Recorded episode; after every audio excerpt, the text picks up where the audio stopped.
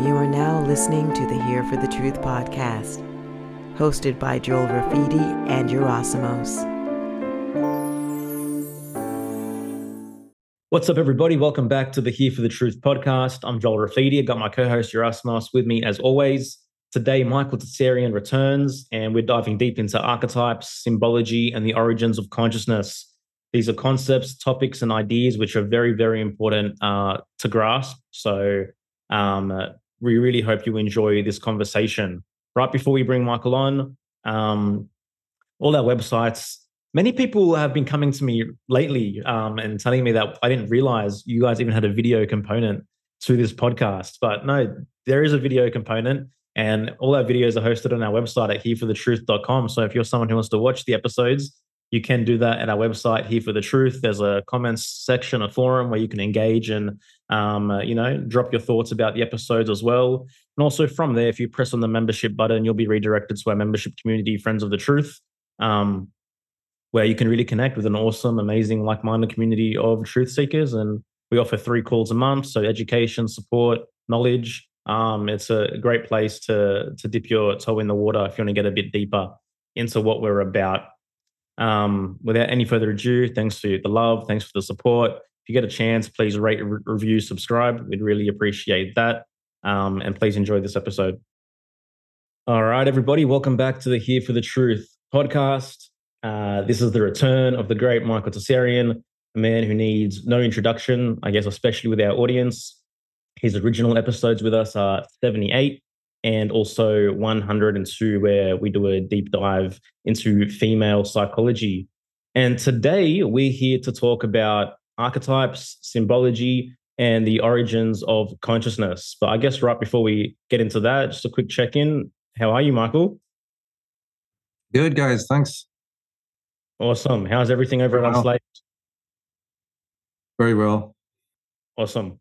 All right. Well, how do we how do we i guess begin to broach this incredibly vast subject i mean it seems more and more that we're becoming disconnected from the, the archetypal world and uh, it's something that i'm definitely certainly interested into bringing back into the forefront and giving people a bit of insight into right right it's very important for musicians for artists um i mean you can take how many classes are there out there on mythology, even in a university setting? It's mythology is, of course, very interesting, right? But I've been much more interested in the psychology of mythology. Yeah. And that's a different kind of take uh, where that might lead. And, and it's the same thing with the psychology of art. They're not the same. Uh, they're not the same because you see, let's take mythology I'm, I'm, I'm sitting in a class with, with 30, 40 people, and we're talking about mythology and talking about some Celtic thing or King Arthur or, uh, you know, uh, the story of Ocean and the, the, Fortunate Isles and the Land of Immortality, you know, or it could be the Flight of Icarus. First time I've ever heard that. What, what's really happening there is that the myths are being described. Yeah and that's fine. And you can spend an entire lifetime. There are literally encyclopedias this thick on mythologies described. In fact, if you went to Wikipedia or whatever, they'd say, "Oh, King Arthur, uh, you know, or Excalibur, or uh, the Knights of the Round Table," and mostly what you're going to get, almost without fail, and this is the same with the Greek or the Romans or the story of Osiris, is a description of, and that's where most of the human race leave it. The psychology of mythology is better said to be interpretation. Mm-hmm. So there's already like two totally different schools here now, uh, or it would be it art. It would be art as palette of colors, brushes, technique, and then there's the meaning of a painting.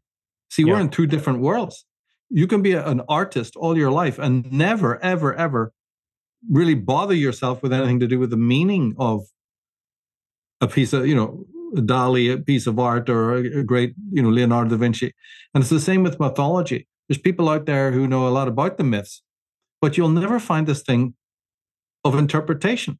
And I think the best way to start, as you asked, is to really take on board what is the actual difference between those two things, between a description of a famous myth, of which there are, as I say, thousands, A to Z, and then this uh, need to interpret. Are they really the same? Why did the human mind ever get to the point of wanting to interpret mythology? You see, that, that fissure in between that most people never ask about, that's where we need to start. That's where there's uh, something really extraordinary there. And then, as we talked offline about the Jungians, right, that's it. This road of the psychology of, of mythology uh, will lead you basically to Carl Jung's work and, and the Jungians, you know, that uh, surrounded him. That's where the, the story or the path will actually lead. Specifically, though, to the area known as archetypes. Yeah. So if I was to introduce this to people, you know, it would be that you'd have to to understand mythology, symbols, anything like that. You have to go to this concept of archetypes. Now, he was not the first one to speak about it. Others had spoken about what, what's known as primordial images. Uh, you know, and, and just the image making faculty that we have.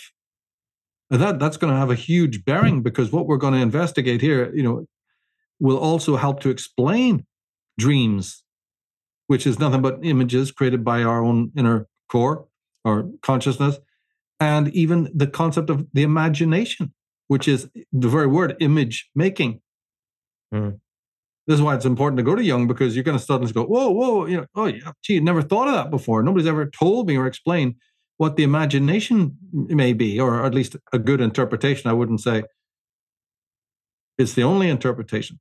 But so to bear in mind that there's a big difference in our lives between a describing of a something. And remember, think of the tarot cards for a moment. They're images, they're mythic, mythic like you know, and they come from the stars, right? The astrotheological uh, uranographs. Same thing there. I could sit there explaining and uh, sorry, describing what I see, but that's a big, big difference between say explaining, right, and interpreting what does Pegasus mean, or the great whale, or Leo the lion. So yeah. think about does this have to do with right brain, left brain? I mean, right from the off, we have something really remarkable this syzygy, right? But as I say, if you then get into the psychology, you'll not get your answers until you come onto the concept of archetypes. So maybe we could, uh, you know, yeah, talk well, a little I bit guess, about that. I mean, the, the question begs: What are archetypes? Well, obviously, history and archetypes go together. Uh, this is the most extraordinary thing, right? That uh, there's nothing in history that could happen or has happened that, in some strange way, mythology hasn't covered. Uh, and that's that's what I'm talking about is not from me. That's just generic understanding. Mm-hmm. Mythologies are really old. There's a point where they blur between a historical telling and maybe where history stops because documents have been burned, or just like it is when you're a child, you can't remember back to your childhood. So humanity can't remember back to its childhood in a what we would call a historical way, but all the races have preserved what we call mythologies, yeah. which in a sort of a more garbled form, they have their own logic, obviously, do go back to primordial times, the fall of Atlantis, uh, and whatever.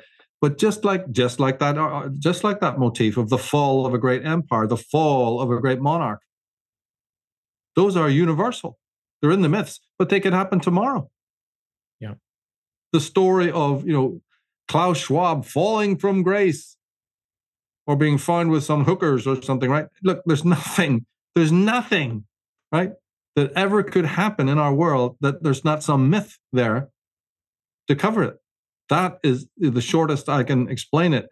But the yeah. road I would I would prefer to take though is the one that the, the high Jungians take, and that is to say that once these archetypes are installed, we all have them, they're the background of consciousness. What we know as ego consciousness grows out of them, or they are like the DNA of the psyche, is the way that Jung explained it DNA of the psyche. So, at every step of what we know to be ego consciousness, waking consciousness, the archetypes are instrumental. Sometimes in a bad way. It's not all positive, and uh, you know. So, so, but let's touch back on the history again. because I know that's a difficult concept for people to understand. An archetype is just starts as an idea, starts as actually, really better said, it starts as an experience. Now, Jung talked about a thing called the collective unconscious. Mm-hmm. And that sounds all fancy until you realize all it means is that the experiences he's talking about are not the experiences necessarily of an individual, they're the experiences of everyone. And that's all, you know, we could talk for hours just on that. Yeah. So everyone has the same experiences. Everyone has an experience of mother. Everybody has an experience of father. Everybody has an experience of uh, animal kingdom, cold, hunger, nourishment, enjoyment, pleasure, of fear. So these are universals.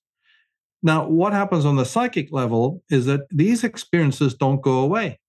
When an individual experiences a fight with an animal, uh, fear of death, the, the blood rising when you're in combat and war, right? Or, or any other, in fact, it's any and all experiences. So we don't even have to delineate them. Anything, sexual attraction, whatever, right? Those memories don't go away. They are ingrained in consciousness in in the in the in our in our in our DNA in a way, right? But what Jung is talking about is that they don't only go away, even when the individual dies as an individual person, these experiences that all human beings have accrue over time. There's an accretion takes place, and an archetype is born at some point down the line. Yeah. There was actually a time when there were no archetypes because the experiences, you know, hadn't gelled because they're called they're called constellations. Constellations of energy, psychic energy. But this is then leading up to what I think is the most fascinating thing. Fascinating thing, and most Jungians don't talk about it.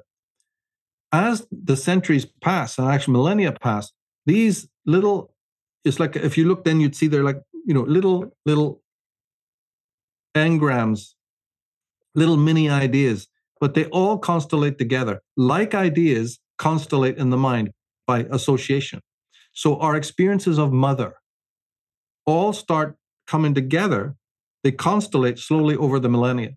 Mm-hmm. All the uh, any any and all experiences of mother, good and bad. This will have a, a meaning later when we deal with something like the anima, which can also appear in, as a terrible mother. And we've spoken about that before. Yeah. The Jung would say there's the bountiful mother and there's the terrible mother, right? And there's all different kinds of mothers. Archetypes are manifold. They're absolutely manifold. Think of the, I don't know if you've seen the Conan the Barbarian movie. When he's mm. out on his journey, his wanderings, he comes across a witch. She is both seductress, right? Lover, way shore, help. She actually does help him, and also a predator, and then finally turns into a fucking demon, right? So that's what I mean. It's like, what? That movie perfectly illustrates this. But what I'm trying to get at here is the constellating accretion over centuries and centuries of everybody's experience is recorded in every individual consciousness as an archetype. When it when it finally congeals together, and it's always ongoing, of course, that becomes an archetype, a thing of such immense psychic power that it's indescribable. The best way to describe it is imagine the planet Mercury, right? This tiny burned out, oxidized stone in space. And behind it, this colossus called the sun. Or think of, you know, the floodlights in, in a giant, uh, you know, candlestick park or something going on. And a little ant crawling across the grass going, those bloody lights again. Now, the ant, which is the ego, will still keep on crawling, right? Yeah. It doesn't perish, but it, it, it's totally disabled by this, it's what's called noumena, the numinous. It's a numinosum, is how the, the Jungians talk about it, a fantastic power. And anything that is in its path is just mesmerized petrified, gorgonized. And that is ancient man, that is ancestral man. When he was confronted with the inner archetype, he was immobilized because, and that's when we say, you know, ancestral man didn't have an ego consciousness because the ego was overwhelmed. But this little ant, this little thing kind of persisted, you know, otherwise we wouldn't be sitting here talking about it. Even in the face of this overwhelming uh, numinosum, this uh, tremendum, they call it the fascinans, right? Uh, so then, what do you do with this overwhelming power that could easily crush what is the germ of ego? The ego germ, you know, and that's also then later on what is, you know, pathology, because remember, we're talking psychopathology here, uh, psychoanalysis. So those who are neurotic, those who are schizophrenic, right? A lot of us don't make it. This is absolutely, and later on we'll get to, you know, how this is all relevant to exactly what's happening today in the headlines. But we'll go step by step. So, what it does and what it has been doing, and we said this is going to explain high art, it, dreams, imagination. Unbelievably, this little dwarf of an ego has slowly been trying its best to deflate the archetypes. That's, you know, you, you, you speak a lot about the hero's journey, right? Mm-hmm. This is it, unpacked. There's a heroic part of the ego that, even in the face of this colossus, it tries to puncture it or scrape off aspects of an archetype in order to lessen its numinosity and to deflate it so that obviously it's like a seesaw. If I can deflate the power of these things that fascinate me, I have more autonomy, uh, I have more emancipation. So the struggle of the ego is to emancipate, emancipate itself from the colossal, you know, so Moses at the burning bush or God in the whirlwind, and everybody's just gaga, right? You know, this last scene in Indiana Jones when they open the Ark of the Covenant and all the angels come out. But when the angels realize who's performing the ritual, those angels turn to demons, right? And uh, the end of the movie. So, all through what we call history, I hope people can see the meta theme here. That's what's been going on. Ego consciousness has been strengthening itself by slowly siphoning off the energy of an archetype. That is what a myth is all the different myths we know, uh, uh, the content of storytelling, is this breaking apart. It's, it's known by the Jungians as the fragmentation of the archetype. And without it, there's no concept of ego consciousness at all, because we would just be enthralled, overcome, bleached, you know, and blinded and solarized or whatever, you know, we'd be we'd be we'd be mortified and we'd be back at the primitive level those those stages. So would uh, it be uh, would it be something like multiple personality disorder but where like the archetypes just just just keep taking over the person's psyche? Yeah that's mm-hmm. exactly what happens you see. All sorts of pathologies take place when you succumb. Uh, i think we've talked before at least i know i've mentioned it on dozens of occasions and Unslaved that freud's idea of, of neurosis and psychopathology was that content from within, from the id, possesses and takes over your consciousness, like what yeah. you're talking about. And he rooted most of the pathologies to this.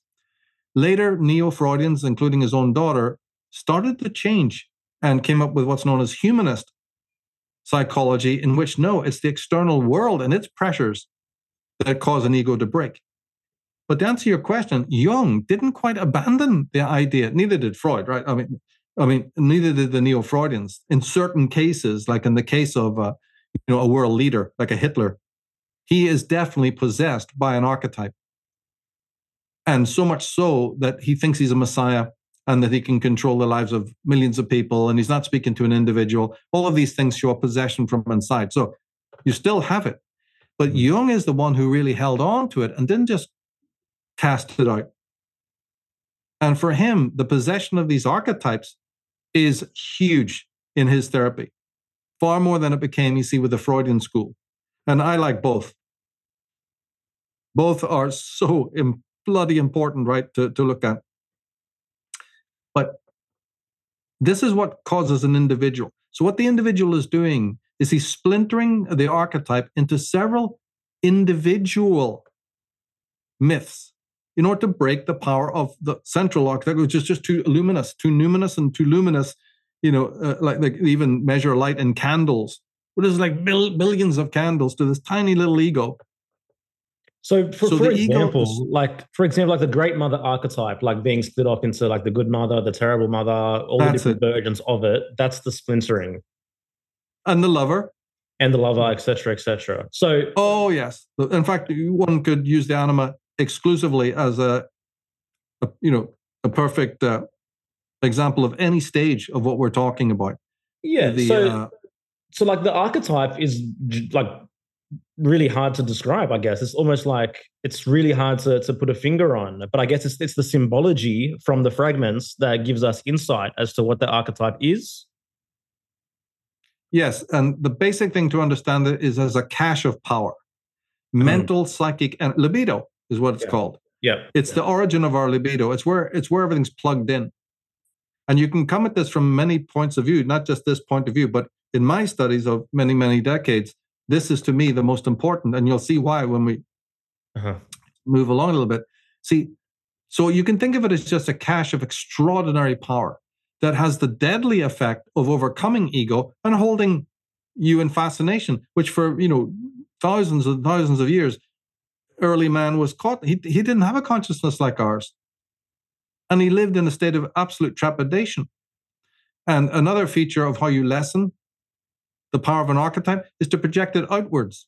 So the, what we know as Jungian projection is a way to uh, again minimize the power of the power of the archetype. So we get God because uh, the furthest thing away from us is the night sky. So early man projected first it was a seven pointed zodiac in the northern sky, you know, the whole thing, then the 12 and all that. So we projected the furthest thing to our eyesight is the night sky. We projected these fascinating numinous I guess we could call them characters now at this point, out. So the archetype is out. So you can go, ah, ah, ah. it's not blowing me up. So your your multiple personality people and your schizophrenics are being blown up from inside because they're not projecting anymore. Manic, manic people, right? A lot of the shamanic, what we know shamanism, is, is based on this, not all bloody positive right, is based on this inability to project out. But once we learn it, ah, there's a semblance of balance, and you know things can be a little bit more. In fact, uh, what we call intuition, you know, you get sensation, intellect, emotion, and intuition. Intuition is the oldest part of us, more than reason, more than emotion, because it is the relic of what we're talking about. When when the inner and the outer overlapped, we still have a fragment of that, and it's called intuition. And some people rely on it more and some people less but it, it, links to what we're saying. Intuition was the type of dominant consciousness we had when the this process of uh, introjection of the archetype and our uh, you know our extrusion of it so in in other words everything that we know to be the holy the sacerdotal everything when na- even nature worship when nature was sacralized is to do with the projection of the archetypes outside as another means to alleviating it, to deflating the power. This goes on even at night. Are, are you saying dreams. like we only have the evolution of consciousness that we have now because of the deflation of the archetypes? It's all based on that. Yeah. If you're coming from a Jungian point of view, that is. Yeah. So a dream then to Jung is the same thing. Remember, see, they now know through these scans of the brain that the brain is equally as active at night when you're sleeping as it is during the day. Uh, they can't explain that. Jung could have explained it in seconds. The process of chipping away at this vast mountain of marble is going on day and night. The worker ants are still at it. Your consciousness is still at it because your bloody ego development demands it. So, you know, the lights are on at night and the workers are out there digging up the road, making more images, mini myths. You know, the, the, books after books have been written about the connection between dream images and mythology, Otto Rank, you know, hundreds of others. Yeah. yeah, they are, but they both come from the same source. We are sort of almost vampiristically taking energy from the archetype See, this is the strangest paradox of all. This is where it is really a lemniscate, because the ego will be overwhelmed by the unconscious. But any energy that it has to be an ego is taken from the unconscious. It's fed underneath anything, libido.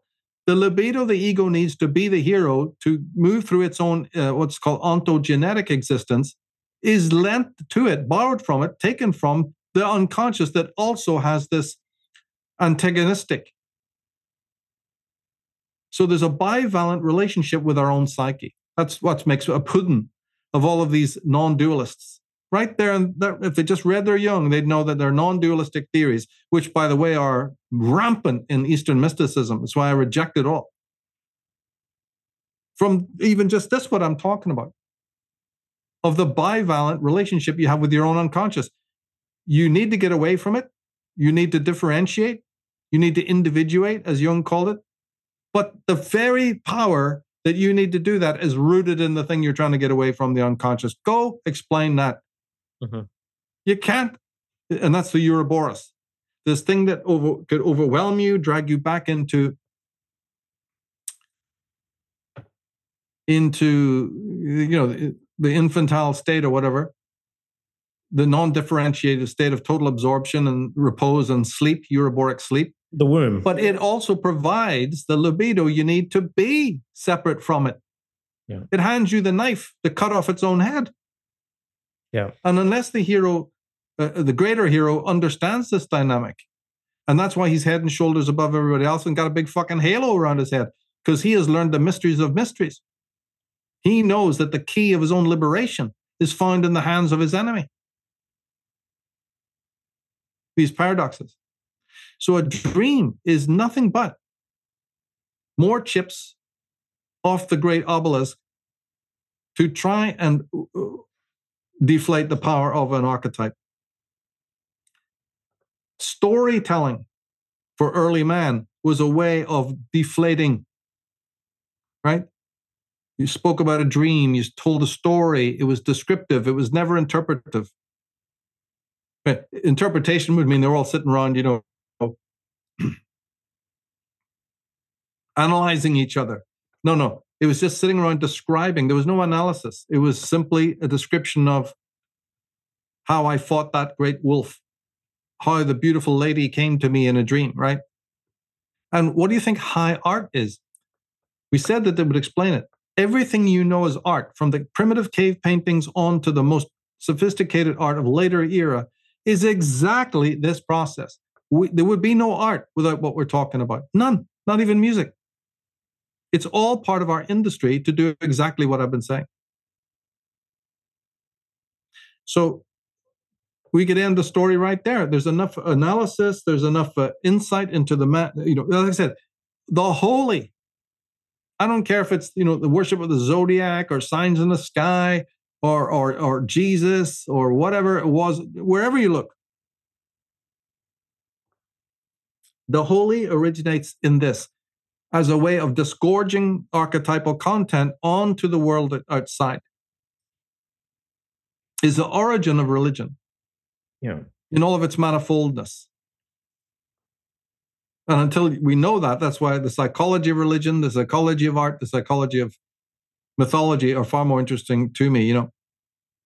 But we can go on if you want, or do you have are they any points? Yeah, well, like just back to the beginning, like where did the archetypes come from? Like how did how did this process begin of the of the ego chipping away from the archetypes, and where did the did the, were the archetypes just always in existence, or like how does this how does it start? Only from original experience you experience so in in primitive times you know we, and we have to have a year or a period when this started say paleolithic. But wherever human consciousness existed even in its most primitive animalistic stage you still experienced something like hunger. So all the things that we experience today are obviously universal. They've been experienced by everyone all over the place. Sexual desire right? The need to climb the mountain the need to uh, overcome an enemy, the, uh, the, the feelings of giving birth to a child, or you know, all anything and all things. accrue like a glacier, like a snowball. And those are the archetypes. Small individual thoughts that seek each other out because they're similar and they come together in what we know as the archetypes the animus, the anima, the wild man, the shadow. There's about 13 of them, you know. These, uh, so the, what you're talking about is the history mm. phylogenetically is so important, and that's not taught in school. See, maybe you could show the picture of the charioteer, card seven, and then, you know, beside it, the fool. They're related. They exactly represent what we're talking about. The fool is the individual, ontogenetic, personalized experience of the individualized ego, probably in a very early stage of ego, but nevertheless. Whereas the chariot, who's who's drives on the ruts of what has gone before. See, the road ahead of him is not his own personal journey; it is the phylogenetic journey of those who've gone before. Mm-hmm. And so, there, there is nothing that the individual can possibly experience that hasn't been experienced by somebody else, multiple people. So this is where the individual and the racial, the individual and the cultural interact. Now, it's not all one way street and it's not about predetermination. There's still a lot of freedom there because you can still decide how fast your chariot goes, how many times you'll pull over and stop, and uh, umpteen other, you know, uh, personal decisions you can make but it doesn't stop the fact that the road that you're on was there before you you didn't build it now when you go down that road we have to say something that's very very important and it helps answer the question the archetypes although we try to uh, delimit their power and condense it our own experiences of the day, given what I've just said about that an archetype is based in an individual's experience or all mankind, we're still experiencing. So the process of the, the another lemniscate, our individual experiences still feed the archetypes and will exp- will feed them to the end of to oblivion to apocalypse time that feedback loop not cannot be changed cannot be altered so somebody would say then, well, the archetype then is going to remain powerful forever. That's right. Our attempts to deflate it are only a temporary solution. You know, I was going to try and get to that at the end here. But obviously, the archetype is going to remain the archetype, mate, because you are that ant in front of it. You can't possibly extinguish the racial history of all humankind. And what those people have experienced before you say say that uh, a lot of it was a, an evil mother, the terrible mother. You're not going to erase that. That's part of the archetype. Now, your conscious disposition, yeah, is going to be the active ingredient there to say, well, I, I I've never experienced that. Right? Your own comportment depends on what you will experience of an archetype. That's where the free will is. And good luck to you if you know you never have had had that experience. So there's still a lot of you know wriggle room and free will involved in this, but the archetype de- determines a certain amount of characteristics, or at least it's the palette from which you can then paint your own picture. It's the palette, it's the DNA, but you can do the way you live is different. But in living and in experiencing, it feeds back into the archetype anyway. Mm-hmm. This is consciousness. What we're talking about here are the dynamics and the origins of consciousness. Yeah. Michael, you, you talk a lot about uh, terrestrial trauma and causing a fracture in the psyche of man at some point. Like, what role does this play in what we're talking about? Is it just a new archetype of experiencing terrestrial trauma as well, or something deeper? No, that's it. That was a that was a big biggie written into the psyche. I've always presented it as that and thought of it when I first came across this information. I immediately thought of how Jung would uh, look at it so uh, it's as important. It, it, to me, it's like hugely important that one, the experience of that kind of trauma. Just as and, and one, we should. I might forget to mention this one. So no, no, we're going to get to it at the end. I was going to think about collective consciousness and the group mm-hmm. group consciousness, you know, but that will come in as we go here. Just for those who might not be familiar, um, do, you, do you want to clarify what terrestrial trauma is? well, that's just a you know a series of cataclysms that may have the ones that I mean, our Earth has been torn apart by cataclysm. Look at if you took away the water from the Pacific and the Atlantic Oceans, take a look at our ravaged Earth. Yeah. But because these terrestrial ones, and there's a big focus on ones that happened maybe about 13,500 years ago, then there was a series of uh, epi, you know, sub cataclysms in the 8, 8,000 BC and all that. There's been many, just so many. It's, it's what makes it a little bit difficult to date. But then there was the coming of this comet and stuff like that. So all of it is written in the in, in, in our consciousness. But the thing is, when those kinds of events happen, we block it. Uh, I think the pathology arose because when that kind of trauma happens, in the same way that when trauma happens today, say you have a very bad car accident, you know, on the way to work or the way to the shops, guarantee you're not going to take that road again when all's back to normal. You'll take, a, you'll find a couple of circuitous routes, right? Even if it adds more time on to the journey, because obviously you want to forget about yeah. that event. So we have come into collective amnesia. That's the main. The cataclysm to me is far. less. I love. I, I've read up on the details of it, and I know all the different theories. But you know, that's not to me the big fucking interest. Yeah. Other, because other authors are fucking possessed by the details. They've written some very good books, but the word psychology never appears. I, I was turned on to the fact of what the hell did all of this do to the psyche? Yeah. And of course, then we get into psychology, which says, well, you'll dissociate. And so there's a root of pathology culturally, you know? Um, yeah, enormously important. What are what are some of the symptoms of, I guess, that collective dissociation? Oh, the like, dissociation? How, how, how, does that present today in, in, in, in one's fractured psyche?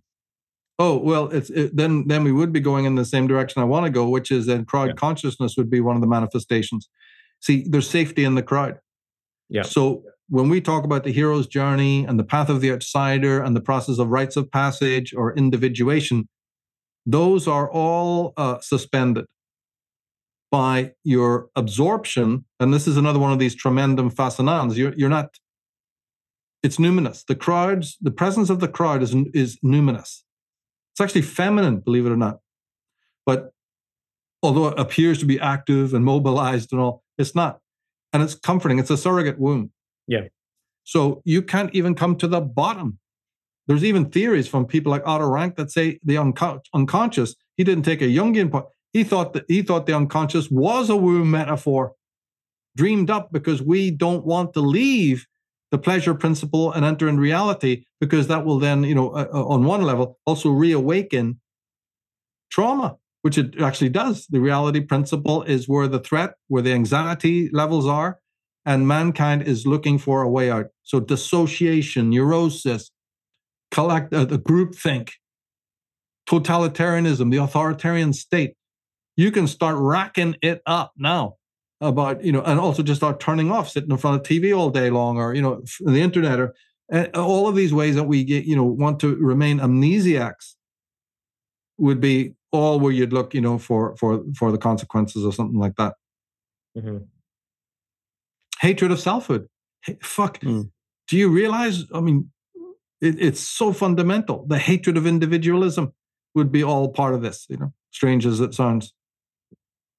Yeah so, how does an individual like take this information and I guess consciously interact with the archetypes to, to to benefit their own personal consciousness, their own personal life, their own personal journey? Like, what does someone do do with this to enhance the quality of their life?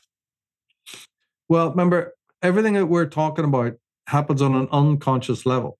Mm-hmm. So, what you're talking about is a sort of a more willful, volitional attitude towards what we're talking about, that's a whole different subject because, excuse me, most uh, of the human race is under the sway of everything we're talking about, like people's dreams, right? That's autonomous. You don't will your dreams. When yeah. you think of a painting to do or a piece of music, it just flows out of you. Yeah. There's like a pre preset need to work with the archetypes in that particular way what do you think the sand paintings are or a mandala right Everybody's already preoccupied. Everybody's already got a job description, no matter what they think they're doing, even these lunatic priests. Everybody's already employed processing, and even early man was in his own way, although he did it in a very, very different way. The tool, the tool set was far more limited. Although we have we have problems today because we're individualistic. You know, later on we're going to get to this point about okay, now that the individual is hyper individuated, hyper differentiated, that also causes a problem, which we'll describe in a minute. Mm-hmm. But I think you're already employed. Now, volitionally taking it up and saying, ah, right, now that I know some of this and have read up on things, my art is obviously very, very different. My intent is very, very different. And, and then, you know, you work with the archetypes in a different way. You pay attention to your inner mythologies through dreams. And yeah. what will happen then is you will start to notice, because remember, we didn't explicitly mention that myths, when you break the myth, we know what a myth is now. It's a broken down piece of an archetype, individualized to weaken it. But inside the myths are individual symbols. When you break a myth down, you get individual symbols, animal motifs, or something else. And they too must be interpreted. You see how this thing follows through once you. If I see a stop sign, yeah. you don't interpret it. If I see a right hand turn sign, there's no, I don't sit interpreting it. It's a sign. A sign is a one dimensional turn right. There's no like, oh, you know, multiple levels of meaning. A symbol is different from a sign because the symbol can mean one thing we were just speaking about Masonic symbolism in one of the podcasts and how a, you know the, the bricklayer's trowel has multiple levels of interpretation. A symbol has these multiple levels of interpretation, but isn't that where we just started this podcast? That description and interpretation are very different, and always, always, always, for Jung, the well, not for Jung, but this is my interpretation. The interpretation is the weakening of the archetype. So even you meet the same process even down the line. You get it and interpret myths demand your interpretation. So there's no end to this. And then when you break it down into individual symbols, now I need to interpret each of them because they mean something different. Think of the astrological symbols or the alchemical symbols. So this process of interpretation, what I've just analyzed why it is so ubiquitous, is because the ego's identity depends upon it. So, to answer your question a long way around, is people need to be getting into mythology and symbolism and high art more than they're doing, uh, you know, because that is helping with the interpretation, and the interpretation is a invention of the ego in its need to uh, uh strengthen its uh, sovereignty. Mm-hmm. So, those see, and what does this mean on the flip side? How many doctrines have you heard about? Get rid of the ego. This fucking New Agers and all the Eastern palaver. Have you any? I cannot stress to you how absurd that is. If I don't have an ego or I work like some non dualist imbecile to weaken it in any way, that means that that neutron star, that red giant just goes. Zzz. Yeah. I will not be able to withstand its magnetic pull, its vortex. And these people who call for the death of the ego, which is all over the East and now all over the West, I've been saying for, from the beginning of my career how dangerous, dangerous, dangerous that is. Yeah. Yeah. They're also the types that are obviously mo- most likely to be living under deep repression. And then these archetypes take over their life and do things that are horrific. Ah, well, th- this is where we're going. Yeah, let's hold on. Hold, that that's yeah. the key to where we're going. About the archetype's response to the ego's attempts to diminish its power. Right. This is. Should we go on to the next part then? Yeah, yeah sure. I just wanted to highlight too, even what you were saying, uh, Joel, in terms of like what an individual can do. And Michael, you highlighted like knowledge is important. I mean, I remember when I first started reading Jung, or I uh, I, I, read a, a couple books. This was in my in my twenties on um, the gods in every man and the goddesses in every man. It was written by Jungian analyst Jean Bolen, and she talked about how each Greek god or all the the pantheon of gods represented the, the psyche of man represented these archetypes and how if you want to be a more whole complete individual you need to integrate you know zeus you need to integrate you know the um, poseidon or uh, maybe not integrate but just allow these archetypes to play on you and provide you the gifts in your life yeah i mean and ultimately they all represent parts and aspects of ourselves like even in my own journey studying the tarot and studying the zodiac and astrology like it awakens potentially different aspects of oneself that we've disowned yeah, for sure. Yes, th- those are high art. Tarot, alchemy, astrology are high art. and they are also taking us back to when this journey of abstraction, right, began. Prior to the, see, here's another thing. How many myths do you know? We said about the Conan the Barbarian story, Frodo Baggins coming back from Mordor, Oisín's return to Ireland from the land of the everlasting youth. Why is there always a kind of a sad type of ending? In Robin Hood, fall from the tower and hurting himself and then finally dying. There's a pathos, there's an incredible feeling of epic loss when the hero, after his struggles, in some way, you know, diminishes and, and goes into the West. And you'll find this in almost all the major myths. They don't particularly have a happy ending, or at least, even though evil is conquered, there's still some strange lament there. Arthur being taken on the boat to Avalon, he'll he'll return again. You know, uh, the Fisher King. Uh, all of this, right?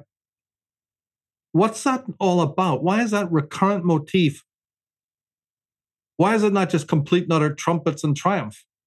Is because of this relationship we're talking about. As the ego forms the myths and gains greater and greater autonomy and power over the archetype, there's another undercut underlying feeling that the power of the archetype is fading. You've been you're like Prometheus, right? On the Caucasus Mountains with a vulture plucking away at you, right? all the heroes have this strange, weird fate. The Fisher King's ankle bleeds. Uh, the others get old and decrepit, sometimes even imprisoned and what have you. I believe that that motif, which is very prominent in, in pre Celtic, they seem to have it, you know, the dolorous maiden and all of this. So that is because there's an awareness of the ego that although it's empowering itself by way of the libido, it is a kind of a vampiristic relationship. And that the, there is a kind of a, a draining of, of the archetype's energy. Right? Because what we what we said was, remember, all that was holy, all that was fascinating, all that was mesmerizing comes from the archetype. If the archetype is projected outside, then you have the mesmerization coming from the outside.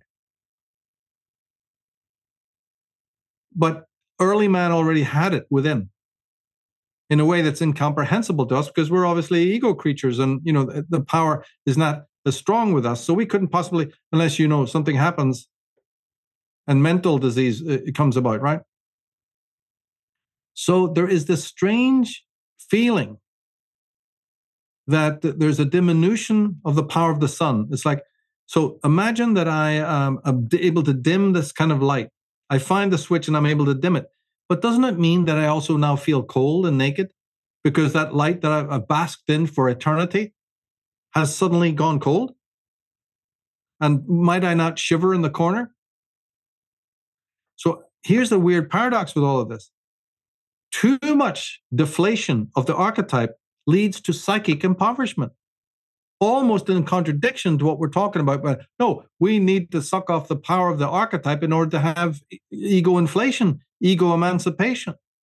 But by a weird natural law, we can't, in fact, there's a point beyond which we cannot and probably should not go, because in the deflation of the archetype, we will actually feel naked in a barren place, no longer heated, no longer animated by something that you know, for millennia, our ancestors, the psyche itself was able to, uh, you know, enjoy. And that's where we are in history today. There's been a desacralization. So all that you see in the headlines today, the state of males, the state of females, the NY, the apathy, the atomization, this kind of a this this belief in nothing, even if you want to frame it in the fact that you know religion, nobody believes in any religions anymore, you know, and all of that. You could you could look at it that way.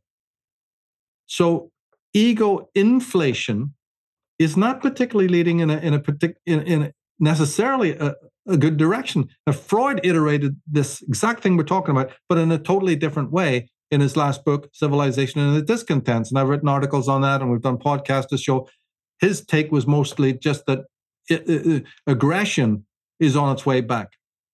That's all he did. He just framed it as the return of the bestial and all of that. Jung would have just looked at it and went, and what is this? A pamphlet or something? It's just it's just a beginning, mate. The ego inflation and the diminution of the archetypes, or you know, this this scission between the two. Because remember, the ego is now going, oh yeah, great. I don't need contact with the unconscious anymore.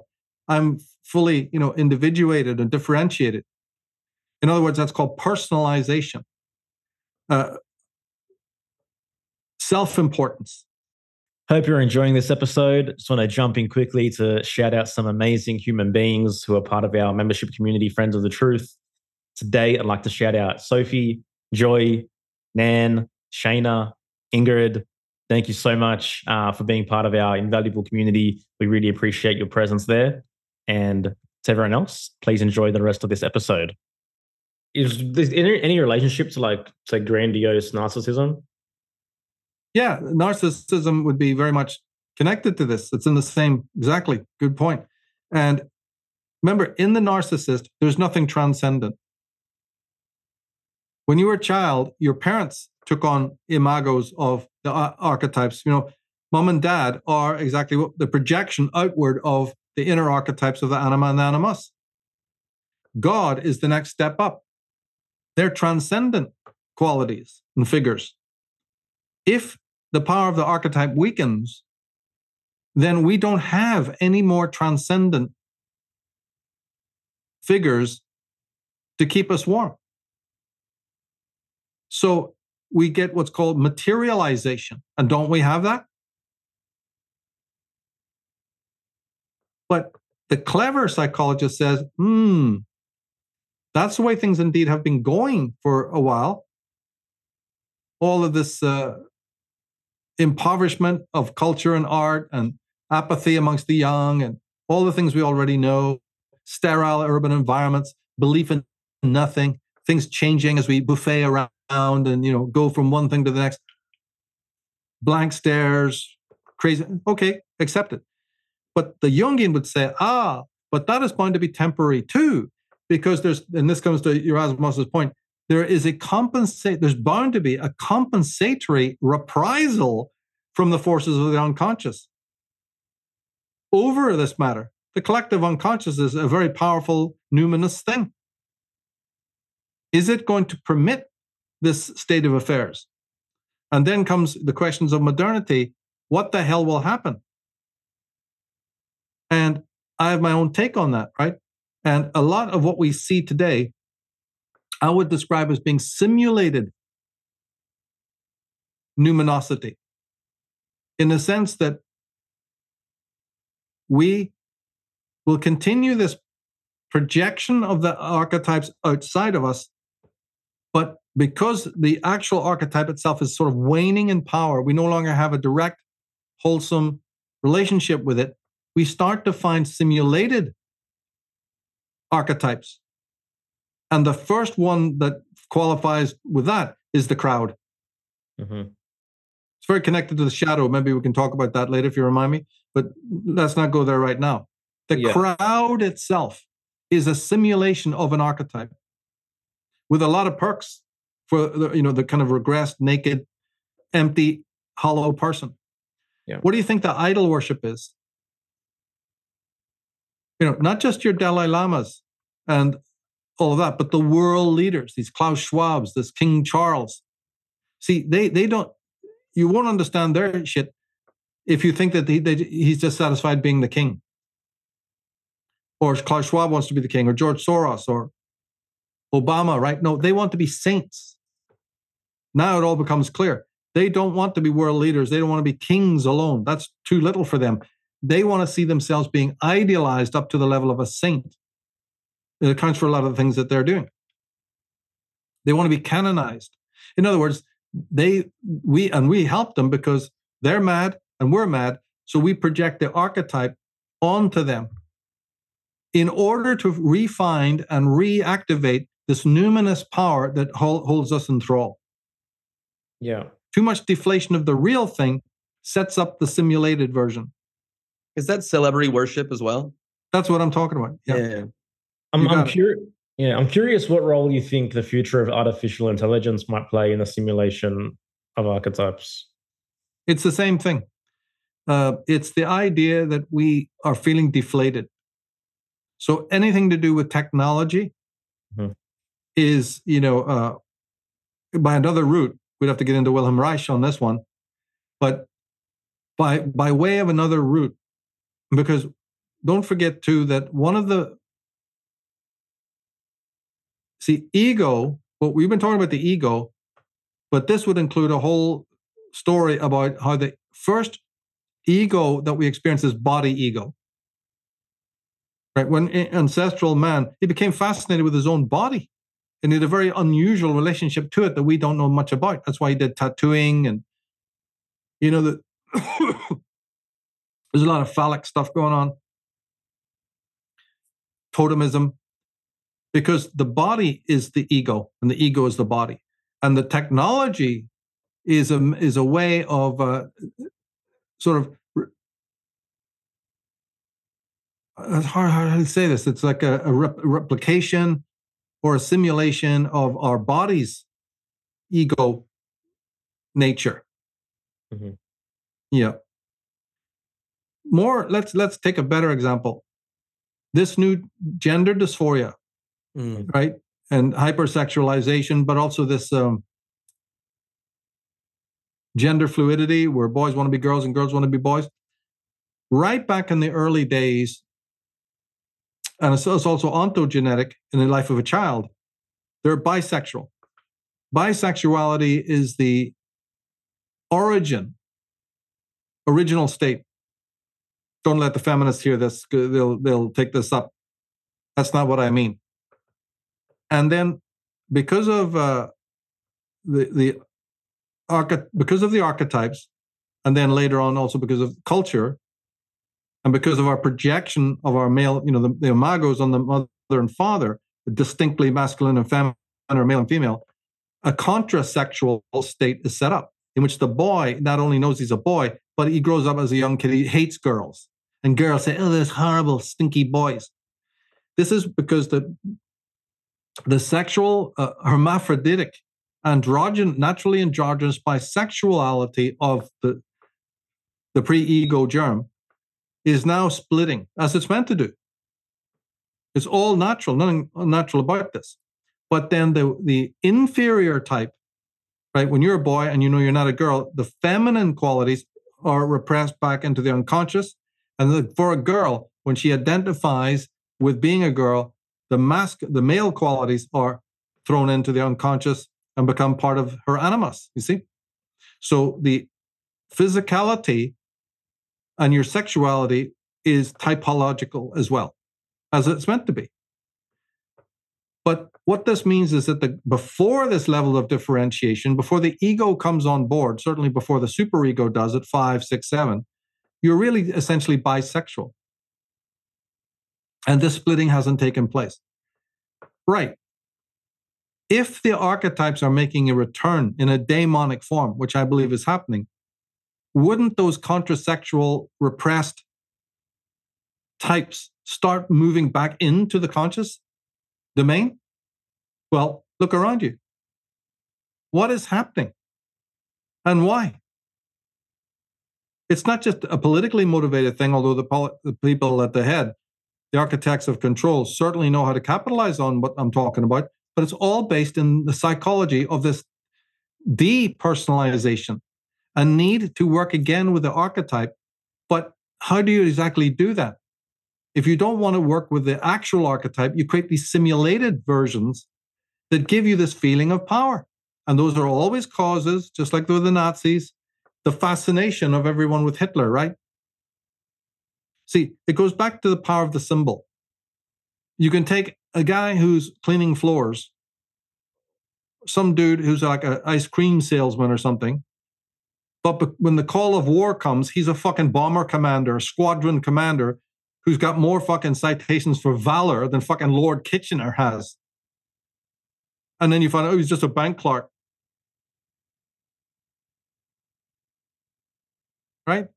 There's instances of the Victoria Cross, the highest award that can be ever given in, in, in of a military decoration, has been given to Welsh coal miners for acts of unimaginable bravery when called to. Why did that happen? Well, what happened in Germany? Somebody only had to shout, the fatherland, blood and soil. And something happened inside. And it's the same for everyone. I see a, a, symbol comes in front of me, like Constantine's symbol of, of the cross in the sky. That was the end of that. It's Jesus. Ah. So the symbol, often sent by the unconscious, is such a mesmerizing effect on you that you become a completely different person. And this is found everywhere. So today, when you see these mass movements and all sorts of things like that, uh, look at think of Ireland. Uh, there's so many instances back in the late 70s and 80s, you had a thing called the hunger strikers. Bobby Sands and the hunger Strikers, guys who were, you know, in their 20s, who being locked up in prison, members of the IRA, starved themselves to death. Literally lay on beds and starve themselves to death after 70 days, you know, as they fought with Margaret Thatcher's government for certain rights. Whether you agree with those rights or not, you know, they fought for them. Right. There's what I'm talking about in a nutshell they were able to overwrite their feelings of, oh, I just love to eat that muffin or that omelet. Oh, I'm dying to eat. I'm dying for food. How can a young man say no and just lie there and die for his cause because a symbol or set of symbols dominated his unconscious? So he got possessed by these symbols that come from the, you know, the inside, although they can also be projected outside. And also there's a streak there that says, yeah, I want to be worshipped for these beliefs, right? You can be caught up in a messiah complex. I want to be known as a hero of Ireland. But the symbol would be Irish liberation. We got to be free of the tyrants. We're, we're political prisoners, so we want proper costumes. You know, we want to be separated from the rank and file of the, the criminals in here. So we want, you know, different food, different cells, different clothes. And Margaret Thatcher and that crowd said, The hell with you, you're not soldiers. Nothing about you is to be distincted as a, an actual soldier. So, no. And so they died. But that kind of mentality, like the other examples I'm giving, is all based in being possessed by a symbol of something. Or they're thinking of Michael Collins or, you know, one of their heroes. Is well, if he could do it, I'm doing it too. I want to live like that heroic man. So these are, this is the power of the symbol. Today, it's exacerbated because we have the ego has come to a point where it's you can never break your connection with the archetype, but things can go wrong. Things can become demonic. And so what I see now is again this projection outwards of the archetype, but in a sort of a, a negative way. With the crowd, right? The cause, the flag, all of this. And the transgender thing is a perfect example of the bisexuality returning, which is a, a measure, you as a gauge showing you that, oh my God, the unconscious is being mobilized here. Ego resistance is breaking down. And of course, then the apotheosis of this, taken to its extreme, is then collective regression, which is simply that the archetype eats you up. You'll be devoured now you won't be able to withstand all processes of differentiation and individuation cease and you find yourself hurtling backwards to ancestral stages of consciousness, you know, uh, where the individual again is overcome. You know, it was just a blip anyway. We, we what we know as individualism, I've just been describing the dynamics of how it comes to be, fails. You know, and and then uh, Julian Jaynes, so many other scholars are saying, you know, we actually prefer we actually prefer to be led by inner voices or the voice of the gods. Or, and if we, we're not guided inside by that, we'll, soon, we'll soon find world leaders, these new saints, to bow and scrape in front of. And the more, you know, the, they hate individuality. What are they saying? They're saying, come back to the Ouroboros, own nothing, want for nothing. We are your protectors. We know what's right for you. We're at the top of the black pyramid, but everything will be all right. And we're going, oh, please take away this burden of individualism. Take away, you know, talk talk to me about non-dualism. Yeah. Horrendous. Where do you think, because you talked earlier about that the unconscious can only go in one direction for so long, like where do you think this flip will happen? Like where there'll be a rebalancing act in society? Like, do you have any inkling on how you think it'll look? It's already looking. It's not to come. It's already happening right now. There'll be demasculinization, ultra feminization, more suicides as the anxiety, because reality principle brings high levels of anxiety. That's why we need heroes. See, remember the rites of passage they don't mean anything unless there's a goal at the end. If it's the major arcana or any other iteration of rites of passage, rites of passage don't mean it's just a phrase, a word, unless they are rites of passage to some place. It's teleology, it's purpose. So the death of purpose, I don't I don't have any purpose. I'm not integrating anything. I find myself at this highly atomized, ego identity stage, but it's been at the cost of other things the, the short attention span, the return of the hermaphroditic principle, as we said, right? The, the absolute hatred of individualism. Uh, on all of this. For, and we said earlier, we talk about the shadow in relation to this. Now's the time to do that.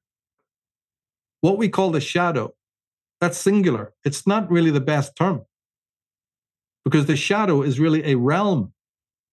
It's better to describe it as a realm in which all the parts of us that society frowns upon, and then when we learn by our superego, which embodies these uh, standards, we don't like about ourselves.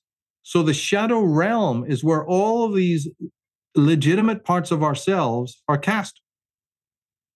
Remember Nietzsche's beware casting out your demons, you may be casting out the best part of you. Mm. Well, that's exactly what we've done. But at what behest? This is the part that all of these, we've done things on the shadow and the new age fraud to point out that what they don't explain is you wouldn't have a shadow archetype without the group. When we were absorbed in the plasma of the group as ancestral man, right, in the early stages, and there was no individuality. So any of the process we've described about, you know, working with the archetype and weakening it. No, it was full blast. And so the group, it's like catching a virus. Any, any, and they know this today by studying even primitive tribes today.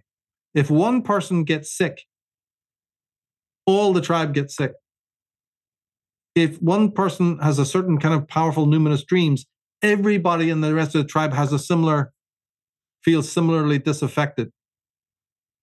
Right? Because there's no individual consciousness at all.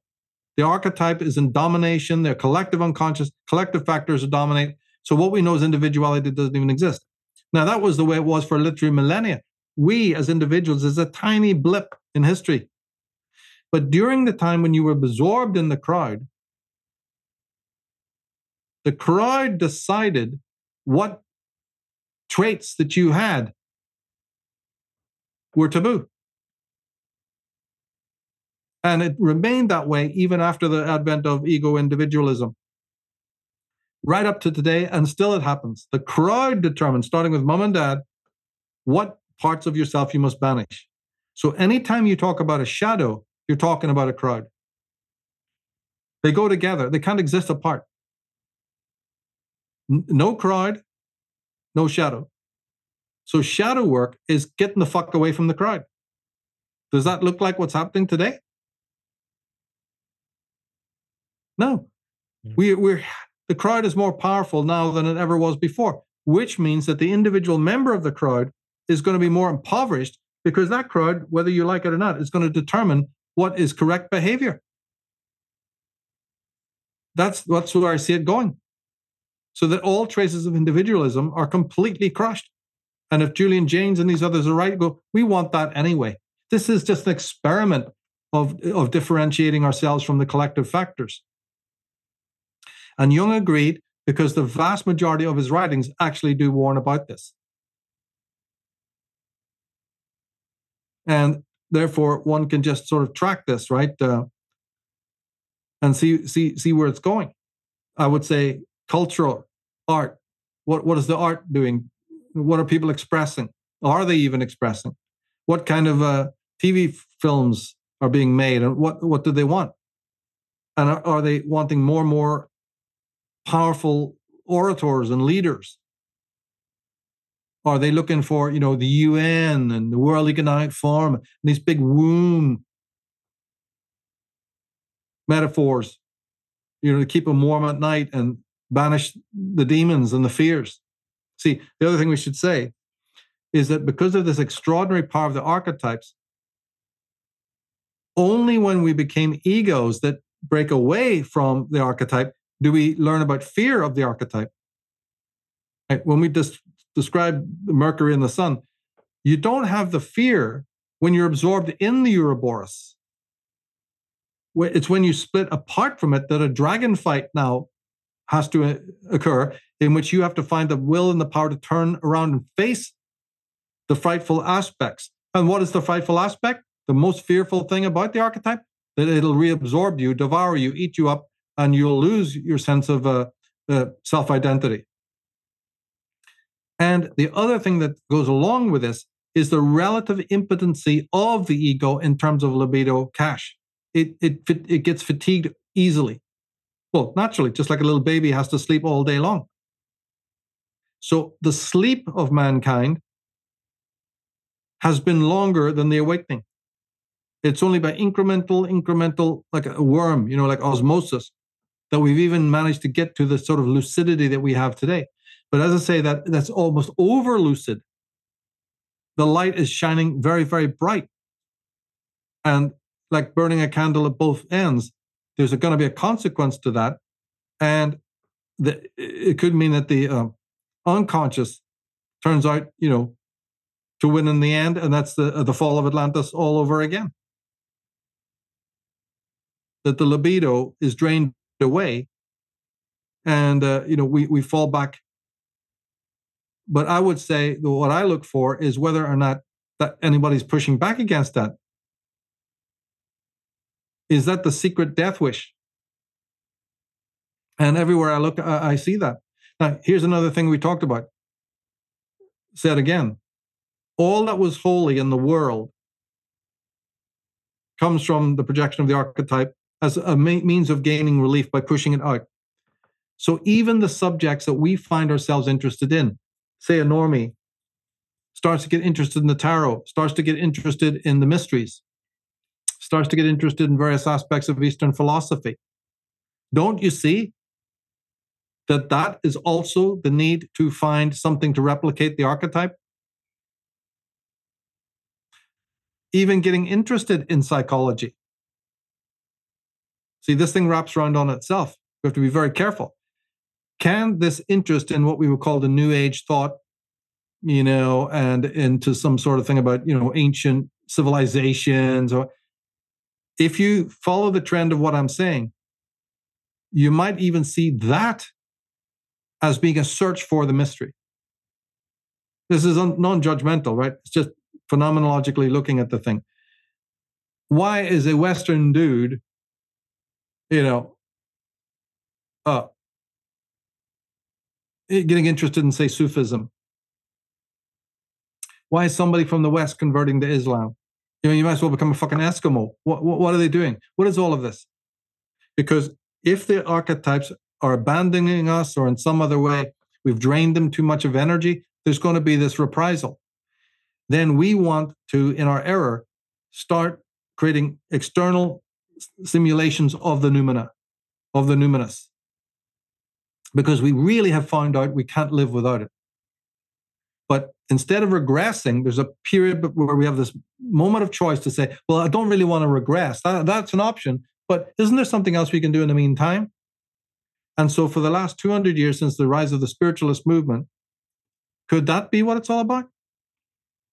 That the influx of Eastern mysticism and Gnosticism and all of this bead rolling and all the rest of it, and even the, the genuine interest in, uh, say, uh, you know, yoga, for instance, meditation, transcendental meditation.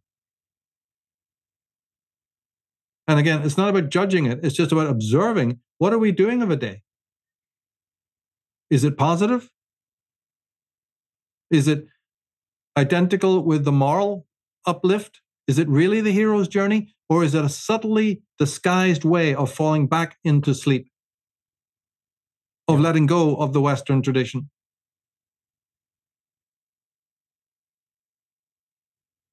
And this becomes very important to ask because uh, uh one of the other ways that sometimes people look at mythology, we were talking about mythology, is that mythology can be best understood as the psyche writing its own tale, its own story.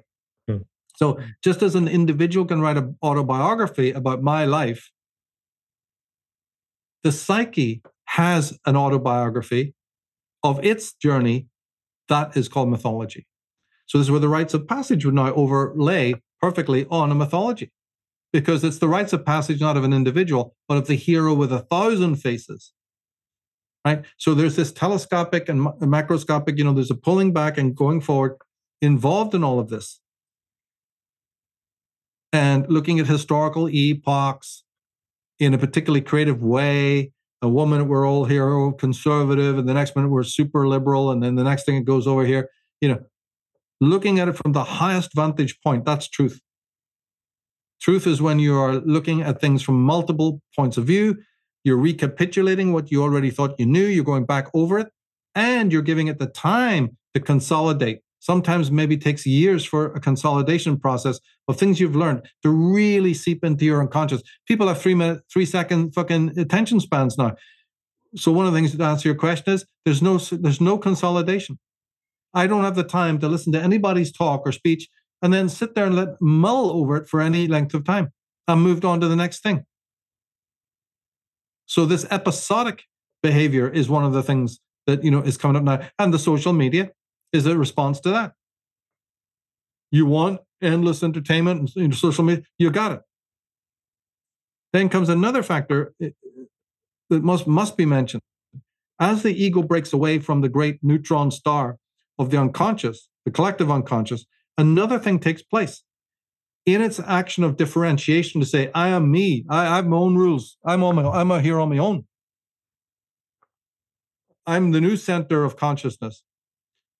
What we know as higher's and lowers dynamic occurs because the ego sees itself as above the ocean of the, you know, the, the Uroboric womb.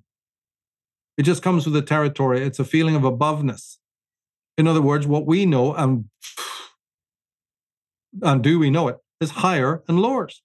In other words, hierarchy. So gradually, we see our system, our world system, not only becoming more authoritarian and totalitarian, but there's a greater reliance on the hierarchy. It came with the ego's need to differentiate.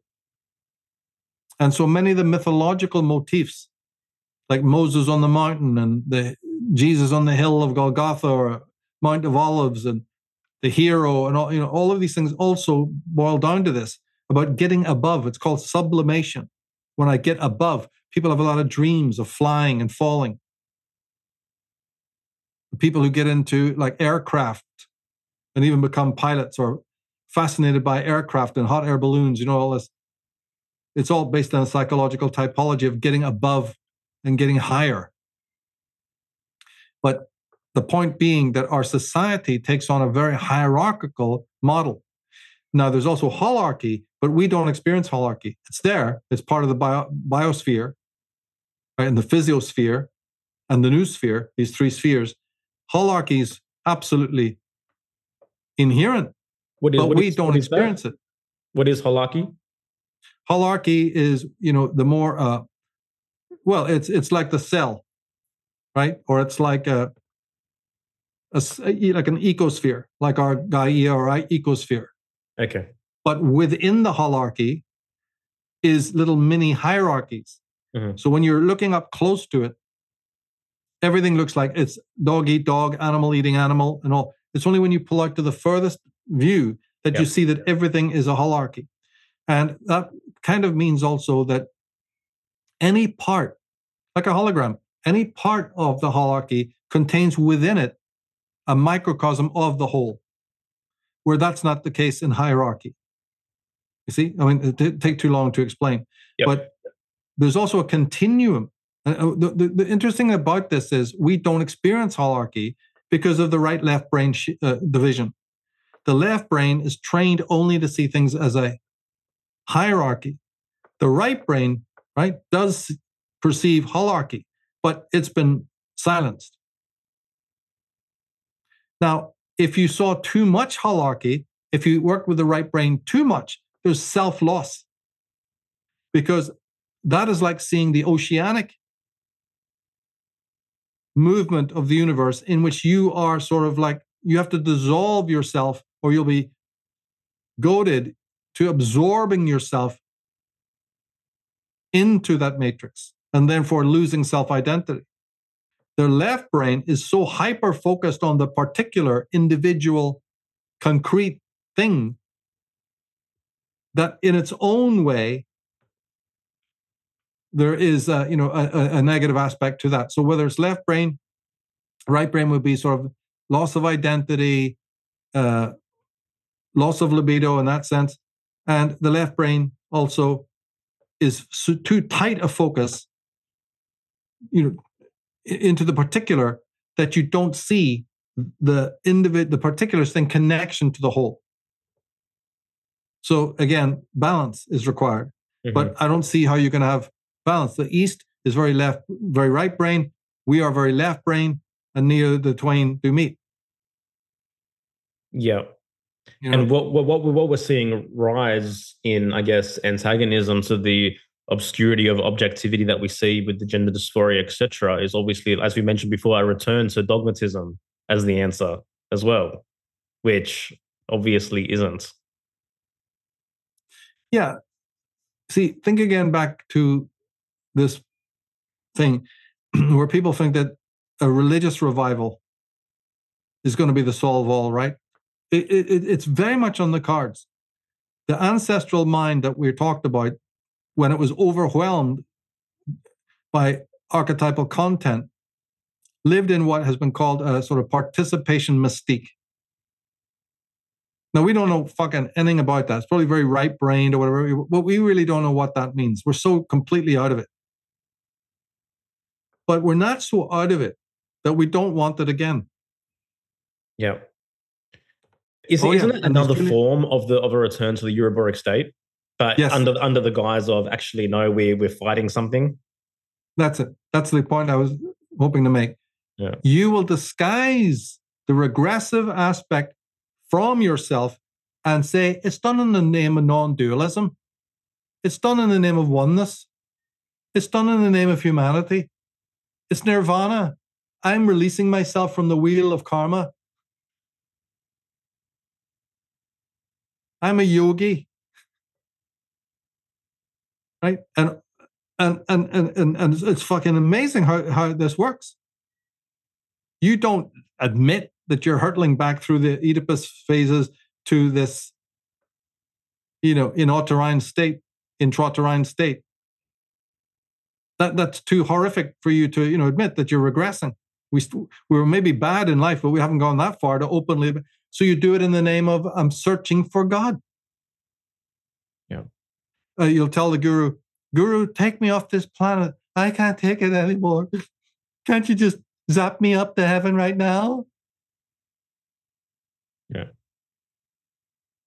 Michael, what are because you said balance is important and integration of opposites, and if the West is more left and the East is more right brained, like what are some of the positives or what can be integrated from the East? Because I know you you've written a lot about like uh, some of the negative elements, but what are some of the positives of that of that side?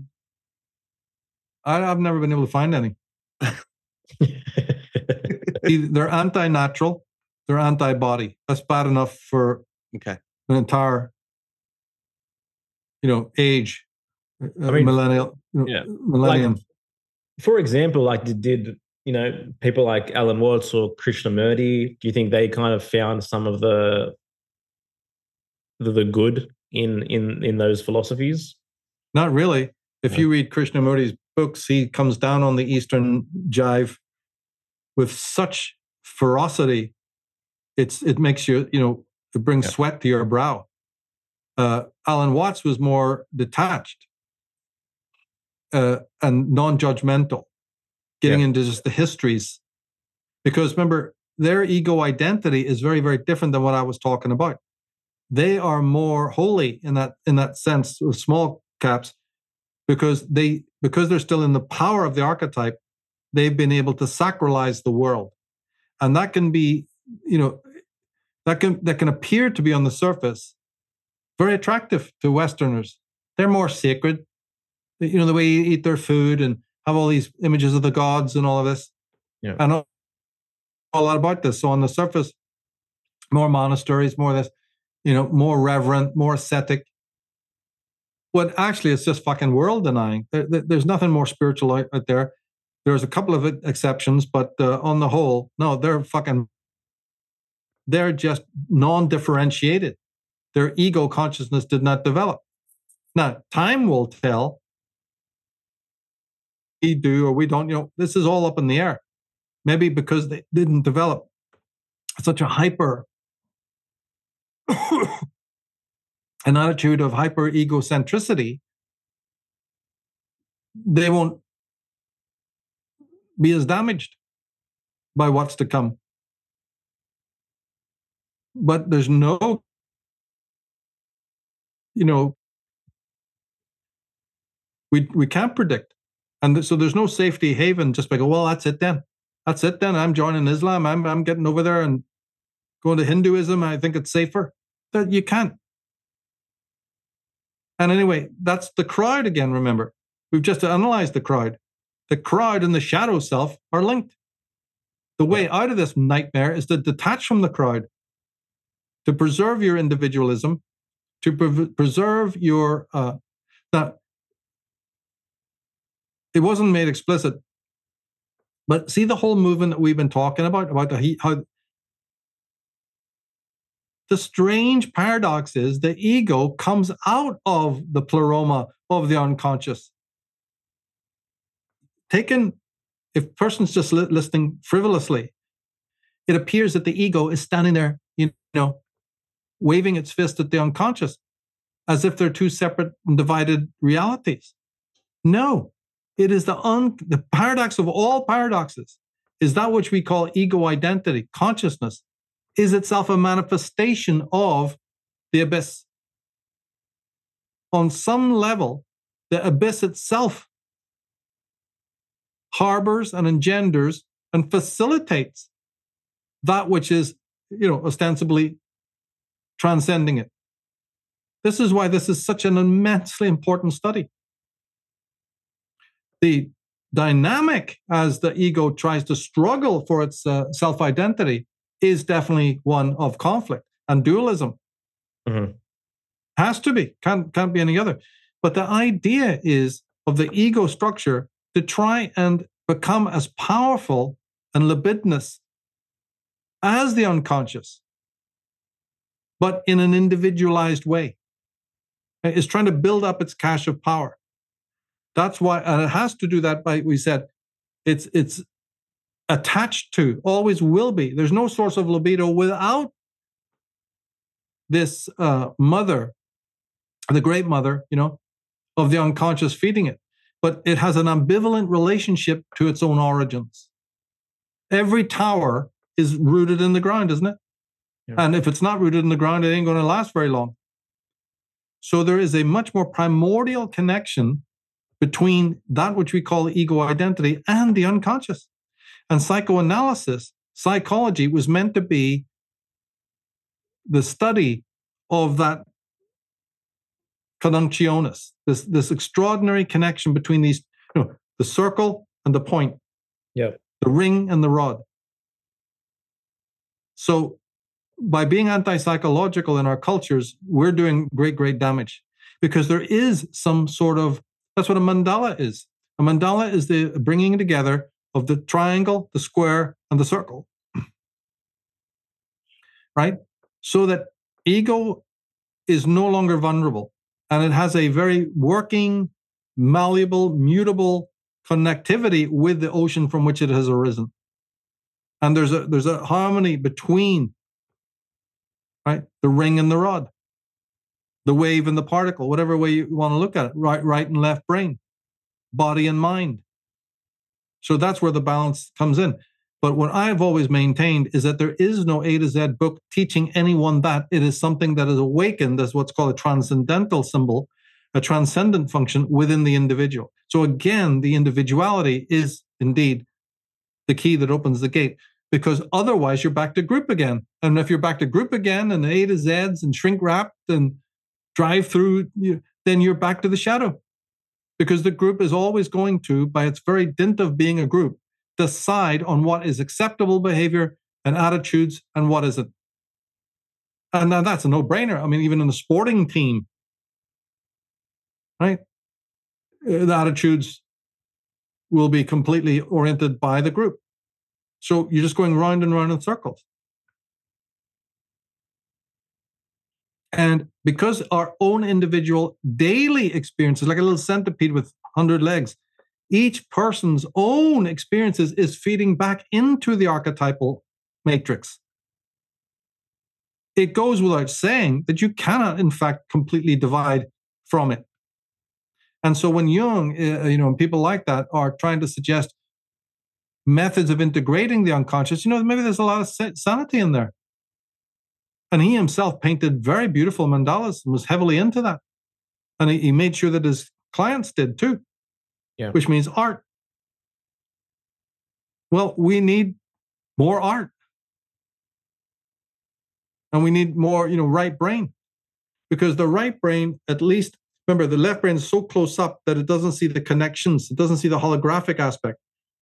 The left brain, is, the right brain does. The right brain can encompass the totality. See, we talked earlier on about symbol. Symbol comes from the word symbolion, which means to bring together symbolic. That's opposed to diabolic. Dia or dia means to split. So it's if you don't have symbolic, you have diabolic. Self-explanatory. Yep. The symbol is the wholeness. And that then is the key to individuation because that has to do with what Jung called the transcendent function. But that is a unique epiphenomena of your own particular psyche as you go through the rites of passage. It can't be installed from the outside. It can never be drawn up by the crowd or even by a secondary person. Maybe a few pointers can be made, you know. And that's because who can judge where you are in your interpretive, back to this again, it's not a sign, it's a symbol. But where are you in the symbol the symbols that have become beloved to you through your dreams or through something else, you are the interpreter. But you might be miles ahead of interpreting a symbol from another person who's got, you know, lesser insight into that. So there's no there's no we. When you when you're looking at false paths and f- false teachers, you'll always hear the word we, but what we gonna do and what's the world gonna, you know, gonna do.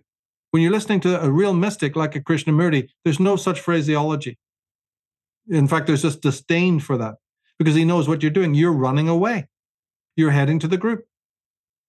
He disbanded the fucking Theosophical Society in contempt, saying that truth is a pathless land.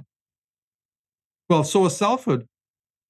Because at the end of this rite of passage, what is the whole purpose?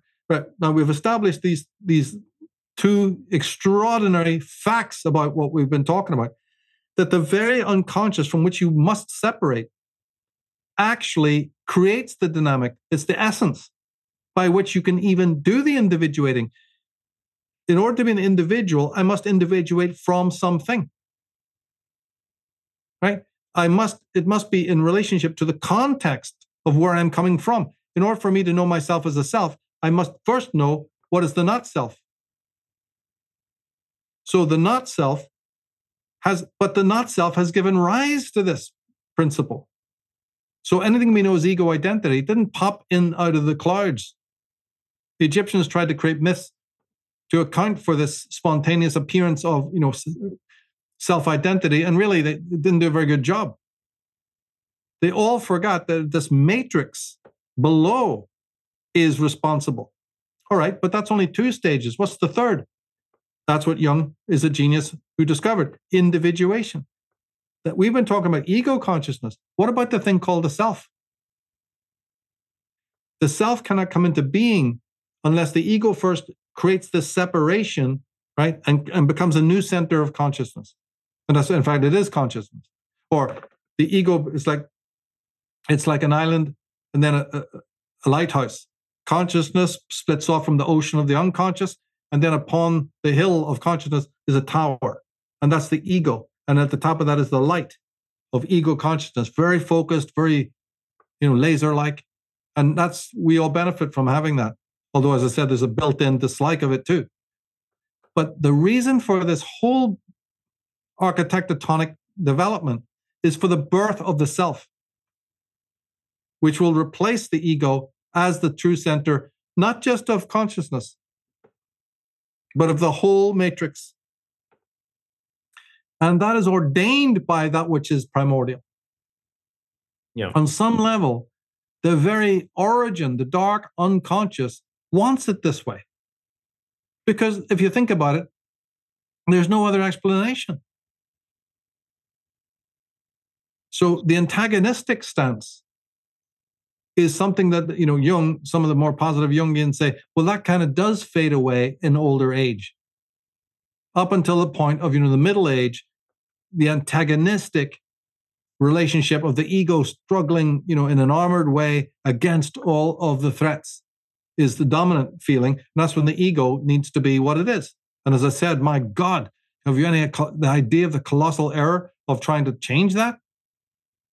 and come out as the enemy of the ego.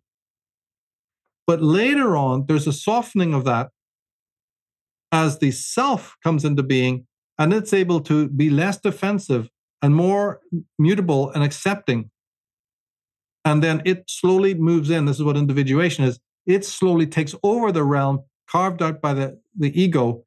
And this time it embraces the entire psyche, conscious and unconscious, like the round table. And this is something that can't happen, uh, you know, in the most part, it happens for the you know, person who's older and has been going through proper rites of passage. Because the rites of passage themselves, as I said, don't mean anything unless there's a teleology, uh, teleology, a purpose behind it. And the purpose is the awakening of selfhood. But to me, as you can see from all my works, this is the antithesis of crowd consciousness. It's the higher serpent just like the Ouroboros was the lower serpent, you know, the snake uh, in repose and sleep. Well, there's a higher manifestation of it, the dragon, right, which has embodied the four elements plus one, the quintessence. Uh, and it can be seen as a coming of a full circle, or there's again, it's all up to the individual's nature. You know, and that's the path of the mystic. That's the path of the mystic. The opposite is the regression, but it's animistic, magical thinking. So when the freak who wrote Harry Potter or these fuckers who wrote The Secret, they're pretending to be mystics. When in fact, all they're handing you is what's called magical child thinking. Back to the animistic version of the Ouroboros, which also gives you sort of clairvoyant powers, or at least it gives you this buildup of a feeling of magical power. Yeah. So your so your Harry Potters and your and then our society makes it into billion dollar sellers. Why? For the same reason. Watch out about how we are re trying to re-sacralize our world by loving things that are to do with magic and meditation and yoga and some more gurus, please, and political correctness and some Gnostic shit thrown in, a lot of Gnostic shit thrown in. And to me, it always feels icky because it's all being disguised as a religious zeal, religious experience, but actually it's completely regressive. And it's shocking when you don't see other people, you know. Uh, I'm not preaching anything, but it's shocking when you see that other people don't catch it. Uh, you know,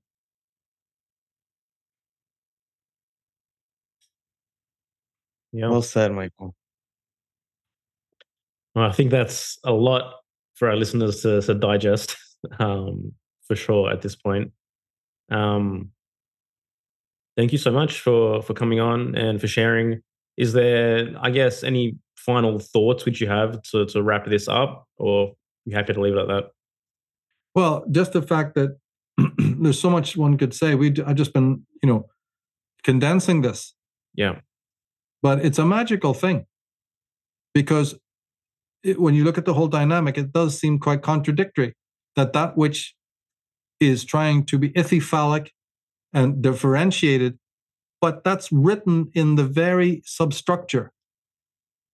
Anything that you find at the top couldn't possibly be without some,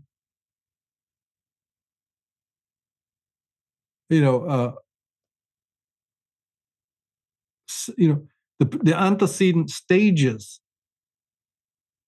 Are not, or, or you know, let's just say the possibility is already written into the very structure of the core of the universe. And that's what makes me feel that there's there's a moral universe out there. You can prove it in many other ways, but this also tends to, you know, for me to be a massive proof of it because what we're talking about, it, it, although it can be from one perspective seen as a kind of a heroic struggle, but somewhere in the book of life, this is already preordained yeah. that this should occur. Spirit, if you will, these are the these are the uh, rites of passage of the spirit itself. Right, like mythology can be seen from one angle as the psyche writing its own autobiography. But at the same time, we're not going to come to the bottom of each individual mythical, which, which some people try to do. But that's lunatic. Interpretation is the means by which the ego comes into existence, not description. And therefore, even no matter how you break the thing down, interpretation is still required. And again, it will be required. And again, it will be required in an infinite regress. And for this, you need the left brain which is a very valuable tool for interpretation, but you also need to be able to pull back, you know, and see bigger pictures all the time, which is what the right brain is for. So in many ways, even neuro neurology is accounted for here. That the two kinds of our the two kinds of brain that we have are instrumental to this interpretive process. And we've just been walking through all the different reasons why interpretation even came about as a way to negotiate the power of the archetype. And the worst case scenario is that uh, something's gone wrong and the archetypes will reprise. You know, they'll come back in a, in a demonic form. That's a whole other thing I get into, right? Because we haven't really gone into that much detail here about the nature of the anima and the animus. Yeah. We did a bit on the shadow, which is really, really good. But, you know, again, it's impossible for any individual to say, you know, but collective factors are a worry, obviously and an authoritarian structure is a worry, and hierarchy is a worry. Yeah, those are all bad signs. You know, because they really are about. Uh, you know, they look they look more like the ego is being dissolved again. Now, even though it may not be dissolved by going backwards in the classic regressive way, yeah, but as I said, we project the archetypes outside. So when you see political movements or human movements or whatever going, it's still the same thing. It's just that, you know, instead of a falling back into neurosis and pathology, you join the fucking crowd and become a social justice warrior or something like that. But those were the eyes to see. Oh, communism, socialism, right? It's all nihilism. But you're always doing it with a compensatory cover and camouflage. I'm doing this for my brothers. There's injustice in the world, don't you know? And this is just, uh, you know, now become ubiquitous, along with the guilt of anyone who, you know, says, yeah, yeah, fine, mate, you know, but I'm not necessarily believing in that. I try to do the best amount of good I can do in life and the least amount of evil. But you know, I'm not buying into in your social causes. I'm a bit wary. And the person with a psychological insight is even all the more wary. So that's why I dedicate, you know, so much time to getting into that. And I'm really glad that we had a chance to talk about this today. Yeah, Michael, thank you so much for coming on. And, and always, you know, we, we always tell our listeners, man, especially when you're on, go to Unslaved, go to michaeltsarion.com, check out, I mean, Michael's just breadth of research and work on, I mean, lifetimes of, of, of, of investigation you can do with what you've done, man. And, and, uh, you're, you're a gift and we appreciate you so much. Same here, mate. Really hmm. appreciate your questions. They're great. We, you know, I don't, I don't get to do this uh, on other podcasts very much. You know, so it's really thrilling when you do get a chance. Yeah to go into it. Absolutely. Yeah. Guys, thanks for listening. As always, I highly encourage everyone head to unslaved.com. Um, you know, it's the best, one of the best investments in self you could possibly make. Um, and just incredible amounts of, of knowledge to be absorbed there, which really can enhance your journey. Michael, thanks once again. And to everyone listening, we'll see you next time. Smoking mirrors, I'm seeing through the illusion. Waking up in a time they think you're in a delusion. Somebody set the alarms, cause they be too busy snoozing. I'm in a DeLorean. Fast forward in evolution to a place where we can share our confusions. Yeah, 450 BC, I'm sharing tea with.